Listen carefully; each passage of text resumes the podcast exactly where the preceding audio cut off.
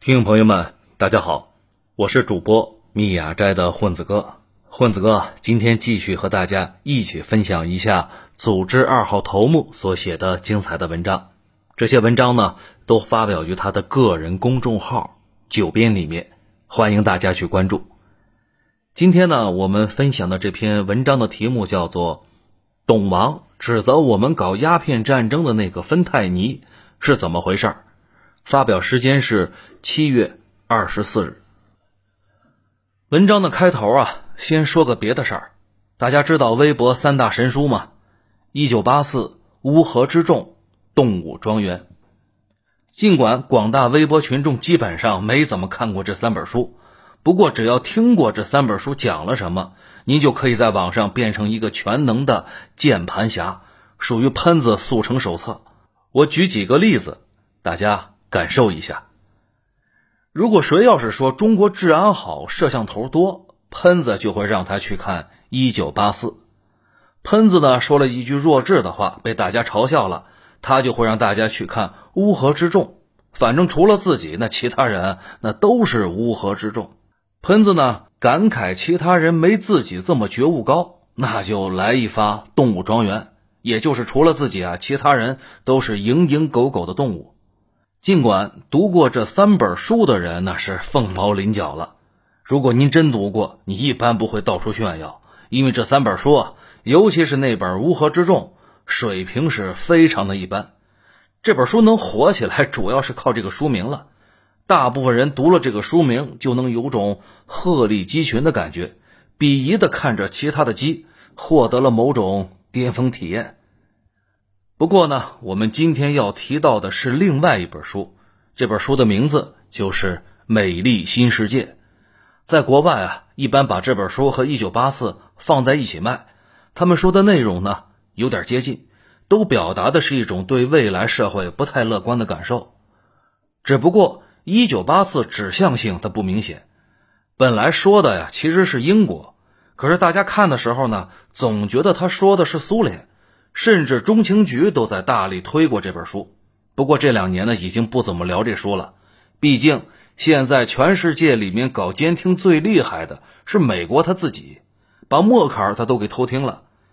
要是现在他们再反监听，那多少就有点精神分裂了吧。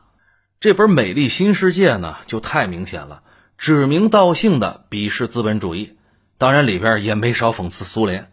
他描述的未来世界里，资本家和工业家亨利·福特成了新的神，里面的人呢都浸泡在信息的海洋里，追求感官刺激，滥用药物获得欢乐、性解放，整个社会就变成了一个没有痛苦的集中营了。而且人类呢被分成了好几个种姓，阿尔法、贝塔、伽马等等。高种姓呢长得好看、聪明、有进取心，低种姓正好相反。这两年时髦的霸道总裁的另外一个说法叫做阿尔法男，其实就是从这儿来的。此外呢，还有一个东西叫做 A B O， 大家有兴趣自己去查查吧，也是从这本书衍生出来的，看完也是个大跌眼镜的玩意儿。我们在这里啊，倒不是推荐这本书，因为我自己也没看完，只看了三分之一，只是把整体设定弄清楚了。这本书啊，它翻译的太烂了，看得憋屈。不过这本书最大的好处呢，就是这么多年过去了，大家发现一九八四这本书里那种描写的监控型的社会已经是不可避免了。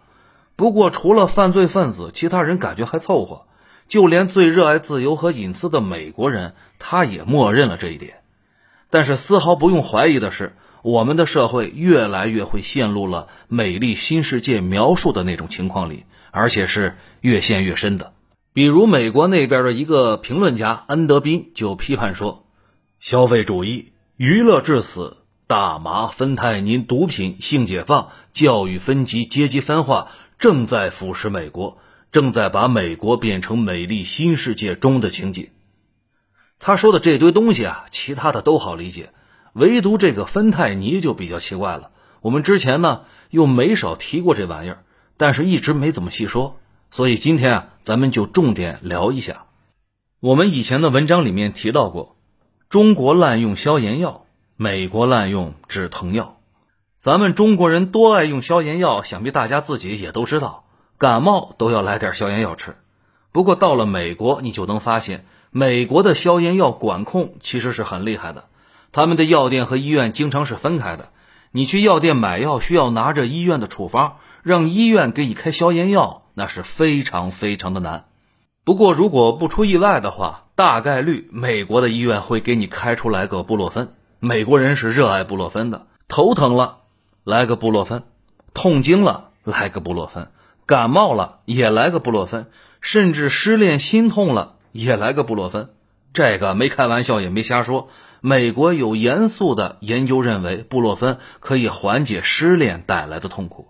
这最奇怪的是，美国的电视上竟然有大量的止疼药的广告，药厂日常宣传自己的止痛药是多么的牛逼，多么的药到病除，而且无副作用，什么腰疼腿疼脖子痛都需要来上一发。我经常在想啊，如果从小就浸淫在这种广告中，我也觉得止疼药是多么的正常，而且是无公害的。而且我个人的感触呢，美国人对止疼药的态度和中国人对中医的态度是差不多的。大部分人觉得那玩意儿是没有副作用的，能吃点就吃点，总是不会错的。而且众所周知，美国的医疗非常一言难尽啊。按理说美国拥有世界上最好的医疗水平，另一方面呢，美国的医疗系统应该是世界上最坑爹的。大家有兴趣可以上 Quora 去看一看，那上边有美国人的日常吐槽，什么去医院挂个号，做了个简单检查，开了几片布洛芬就收了一千八百刀的账单，什么做了个核酸检测后又收到了三千美元的账单，去给女儿做了个小手术直接来了个四十五万刀的账单，还不上钱的房子也被收走了啊。此外呢，还有大量的段子，比如大家晕倒之前最后一句话是别叫救护车，晕过去之后听见别人在给他叫救护车呢，那直接给吓醒过来了啊，等等等等。这也是我们一直在说的一件事儿，美国和整个美洲大陆一样，它属于富人的天堂。如果你有钱，你在那边过的那是会非常非常的爽的，你要是没钱在哪儿都差不多。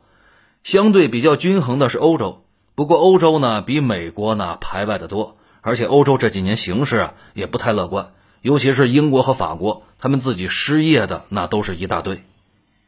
医疗巨贵，再加上美国人对自己免疫系统呢那又比较有信心，所以得了病或者有什么不爽了，优先来点止疼药，这就形成了美国特色的止疼药崇拜。我们说全世界每个国家呢都有自己独特的奇葩文化，止疼药那就是美国人的那一份儿，而美国人说的众多止疼药里就有今天咱们要聊的这个芬太尼。首先这个芬太尼呢，它是一种阿片药物，是不是这个词儿很少听啊？那什么是阿片药物呢？阿片其实就是鸦片，它是从罂粟中提取出来的东西，最早提取出来的是吗啡，这玩意儿很早就被医生发现是可以镇痛的，同时还引发欢乐，不过效果很一般，还容易成瘾。很多人得了癌症后呢，需要更强力的镇痛剂，而这个时候吗啡就显得力不从心了。那么这个背景下呢，德国拜耳公司，就是那个蟑螂药公司，发现了在吗啡基础上可以做一些改良，使新产品比吗啡更容易进入大脑，吸收性更好，药效更强。这种明星款的新产品就是大家熟知的海洛因。这海洛因就比较厉害了，镇痛效果是吗啡的四到八倍，而且用了之后啊不感觉疲劳，精神百倍。拜耳公司觉得这个产品是非常的给力，所以呢就给它起了个名字叫做英雄啊，就是德语里面的英雄了。随后这款药在德国军队里面就被大规模的被使用了。而且为了解决海洛因和吗啡的成瘾性的问题，德国科学家再接再厉，把毒品的科技树一直往上点，终于研发出来了美沙酮。这玩意儿比吗啡什么的副作用啊要小得多，甚至戒毒所经常用这玩意儿来帮助毒瘾者来戒毒的。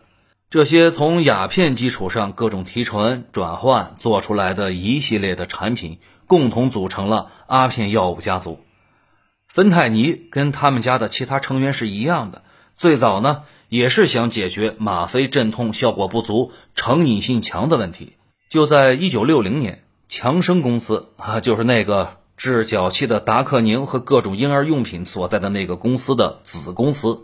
也就是杨森公司的科学家接过了德国人的接力棒，对另外一种阿片药物是一顿研究，大幅度的解决了药物快速进入大脑的问题。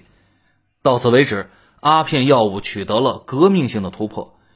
因为以往新产品一般能比吗啡啊提高几倍的效果就不错了，最新款的这个芬太尼在吗啡基础上整整提升了一百倍。不过这玩意儿呢，它也有明显的副作用，劲儿太大，而且进入人体后呢，会激活人体产生大量的快乐物质，效果跟吸毒差不多。而且呢，它有抑制呼吸的毛病，因为这个人在高兴的时候会憋气，笑一分钟会喘两分钟，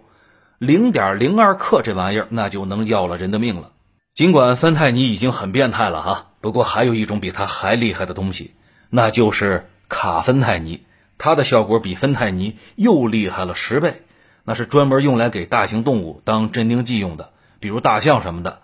如果给正常人服用，那几乎立刻就挂掉了。不过这个超强效果的卡芬太尼啊，也启发了科学家，把这个效果最猛的卡芬太尼就做成了武器了。其实啊也不复杂，搞成能飘在空气中的粉末，用电风扇吹到什么地方，恐怖分子如果吸进去呢，当场就像大象一样被镇定住了。二零零二年的十月二十三日，五十多个车臣的恐怖分子持枪劫持了莫斯科的一个文化宫，当场劫持了八百多人。俄罗斯的特种部队强攻恐怖分子之前就释放了这个东西，恐怖分子吸入后呢，顿时就欢乐上头了，很快就失去了行动能力。据恐怖分子事后回忆啊，当时连摁下炸药开关的劲儿都没有了。不过这次行动呢，总共死了一百一十九个人质，其中一百一十五个就是被这个芬太尼给搞死的。而且在那次行动之后呢，车臣的恐怖分子们与时俱进的，在以后的打劫的过程中都戴上了防毒面具了，防止政府再释放这个卡芬太尼。说到这里呢，大家明白了吧？芬太尼拥有强大的药性，不但能镇痛，还能使人欢乐。那么这么好的产品很快就引发了热爱毒品的美国人民的热情追捧，只是如果控制不好摄入量呢，追着追着不小心就挂了。但是在二零一七年，就因为滥用芬太尼就死了三万多人啊，比他们互相枪击死的都多。那么问题来了，美国人为什么那么愿意用这东西呢？这个跟美国医生啊有关系。在美国，如果你做了手术或者是背疼什么的，这个美国人他经常背疼，如果大家经常看美剧，应该能感觉到他们有这个特色。那么美国的医生呢，就特别愿意给开啊阿片类的止痛药，甚至牙医都总开阿片类的止痛药。要知道，阿片类的止痛药在中国是当毒品一样管控着，在美国那些操作在中国基本上是不能想象的。当然了，我们对消炎药的态度，他们也是不能接受的。问题是呢，这些阿片类的止痛药的药价太大了，而且成瘾性是非常强的，不少人本来就没有药物成瘾这方面的问题，结果被医生给经常开止疼药，通过止疼药体会到了这个毒品的爽，然后就越陷越深，不能自拔了。美国那边这些年的最新的研究显示，穷、止疼药、吸毒，它属于一个闭环，而且这三样都是没有办法自拔的。这里就有个问题，美国医生有病吗？这么坑自己的老百姓，平白无故的给老百姓开阿片类的止痛药呢？这是为什么呀？这个原因呢很多，之前美国国会还有个听证会，我仔细看了一下，发现这个是妥妥的制度问题。因为美国的医保体系比较奇葩，把阿片类止痛药给放到保险里面去了，可以随意的报销，所以医生呢优先开这类药，开别的要病人承担的很多，医生呢也是为了降低病人的压力。这个时候问题又来了，为什么只有美国这么搞呢？而其他国家完全没有美国这么严重呢？因为美国的药企的游说能力那是太强了，通过游说国会给自己的药加戏了。医生们呢为了图方便省事儿，而且本着给病人省钱的原则就开这个止痛药，最后可能把病人就变成瘾君子了。这也就是为什么我们文章一开始说，美国 百分之五十 的人口消耗了全世界 百分之八十 的毒品，这也就不奇怪了。美国呢，采取的是一种延续自大英帝国的分权模式，一般议会里面的各种势力的人啊一起讨论，这样呢有个好处是可以防止集权化，毛病也很大，那就是某些利益集团的权势会越来越大了，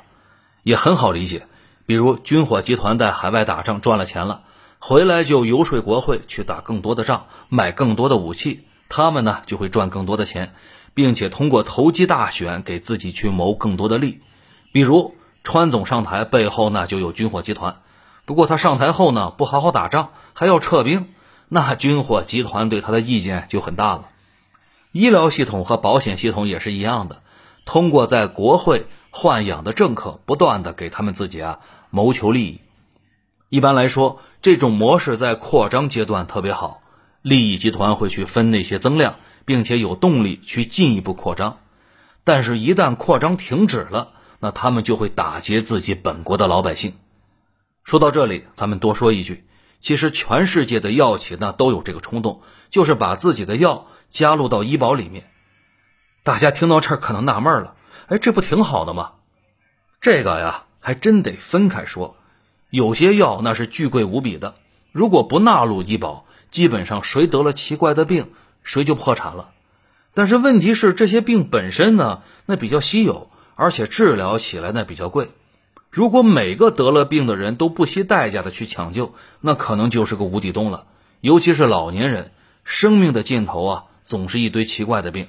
如果每个老年人都花上个几百上千万，最后只延长了半年的寿命，那医保可能就很快见底了，其他那些本来不严重可以治愈的病也就没有钱治了。所以这个问题呢其实还比较复杂，各国现在的思路还是尽量把常见病纳入医保，奇怪的病呢就得老百姓自己搞个什么重疾险什么的，防止几个人把几百上千人的资源给挤占了，说到底那也是一种不公平。前面咱们说了这么多了，咱们就要说一说这个芬太尼这玩意儿怎么就跟中国扯上关系了呢？理论上讲，在懂王的眼里，美国所有的问题那都和中国有关，而且就在特朗普大选的时候就一再强调滥用芬太尼这事儿，川总他不能不管，而他认为美国的芬太尼呢主要是从中国来的。咱们在中文网站上是完全没有办法查到这个说法到底是什么背景，不过在外文网上研究了一下，大概就弄明白了懂王的脑回路了。原来啊，早在二零一八年之前，中国对于制造芬太尼的原料 N P P 和 四A N P P 没有管制，这个也正常，这玩意儿属于常见的工业原料，在中国这样的一个工业国，管制这玩意儿确实是不太合适的。但是制作芬太尼的工艺呢，那并不复杂，而且美国人民呢有着巨大的需求，于是呢，中国的一些地下作坊生产了部分芬太尼，通过邮政系统就快递到了美国，然后就被美国海关截获了几次。懂王呢当然不会放过任何能黑中国的机会，据此就对中国施压了，说是中国把他们的老百姓给带坏了。于是啊，咱们在二零一八年就对这类原料进行了严格的监管，从这以后中国流向美国的芬太尼已经非常非常的少了。那么问题啊又来了，中国这边截住了出口源，那美国那边的芬太尼的滥用的情况是不是好转了？当然是没有了，不但没好转，还稍微有点恶化了，因为美国的芬太尼主要都是医生合法给病人开的。再说了，退一万步讲，美国挨着墨西哥嘛，只要这个老兄弟在，美国人完全不愁拿不到毒品以及芬太尼。大家还记得前段时间被警察用膝盖跪死的那个黑人吗？什么弗洛伊德的那个，在他死后尸检的时候就被检测出体内有致死量的芬太尼还有海洛因，而且这个人呢他又有心血管疾病，所以美国鉴定部门认为他不是被警察给搞死的，而是警察的行为诱发了这个黑人自己体内的某些疾病。用美国人自己的话说啊，美国现在的毒品和止痛药的泛滥本质上是制度型吸毒，如果想解决，那就得从根本上去治理了。比如以人民的需求作为出发点，而不是以药企资本家的利益。如果让他们做决定，他们最爱的那就是高价药和成瘾性的药物。我们今天说这事儿啊，那绝对没有耻笑美国的意思，而是说了解了他们搞成这样子的原因，才可以避免我们自己去踩这个坑。其实很多政策的本质呢，那都是共识。比如美国禁毒力度那一直都很差了，因为在绝大部分美国人的眼里，吸毒本身那就是自由的一部分，哪怕别人吸毒吸死了，那关你屁事儿啊！大家都这么想，那禁毒工作能开展好了，那就有鬼了。我国呢，那相对是好得多了，主要是大家有共识嘛，人人有觉悟，举报吸毒人群。朝阳区的群众们，你们都懂。而且通过这次疫情呢，大家也看出来了，美国人最关心的其实是中国，而不是他们自己的老百姓。您说疫情都成那样了，董王依旧在天天聊中国。这两天疫情全球之最，而且已经出现了变异款和二次感染，也就是免疫系统有了抗体，依旧会得病。而川总呢，最着急的却是关闭了中国在休斯顿的大使馆。咱们多说一句大使馆啊，川总大选明显是要选不上了，如果他大选失败，他女婿大概率会进局子，说不定把他也牵扯进去了。所以他最近啊有点疯，接下来的三个月什么事儿都能干得出来，大家最好做好点心理准备。基层老百姓也根本不当回事儿，反正死了十几万人，又不是自己家的人，哪天轮到自己家了，其他人也不担心，又不是他们家的人。至于资本家们，那就更漠视这件事儿了，顶着疫情，美股这个全球最大的泡沫继续向上突破。说白了，美国的资本市场已经跟美国老百姓呢是彻底脱节了，你们死你们的，资本家赚资本家自己的。至于资本家们为了利益最大化，一手造成的眼下的这种成瘾类药物的滥用，那就更没有人关心了。他们那个医疗体系啊，也是一样的，本来有机会弄个好的体系出来，但是硬生生的弄成了一个大毒瘤了。不过也好，也向全世界提了一个醒，如果医疗体系的目的那不是为了人民，而是为了资本家利益最大化，那最后的结果就像咱们开头说的那本书一样，那就成了一个所谓的美丽新世界了。好了，文章到这里就结束了，感谢组织二号头目精彩的解读。我是主播密雅斋的混子哥，如果大家喜欢这个节目，请积极的评论点赞，并且帮主播分享一下。好了，咱们下期节目再会。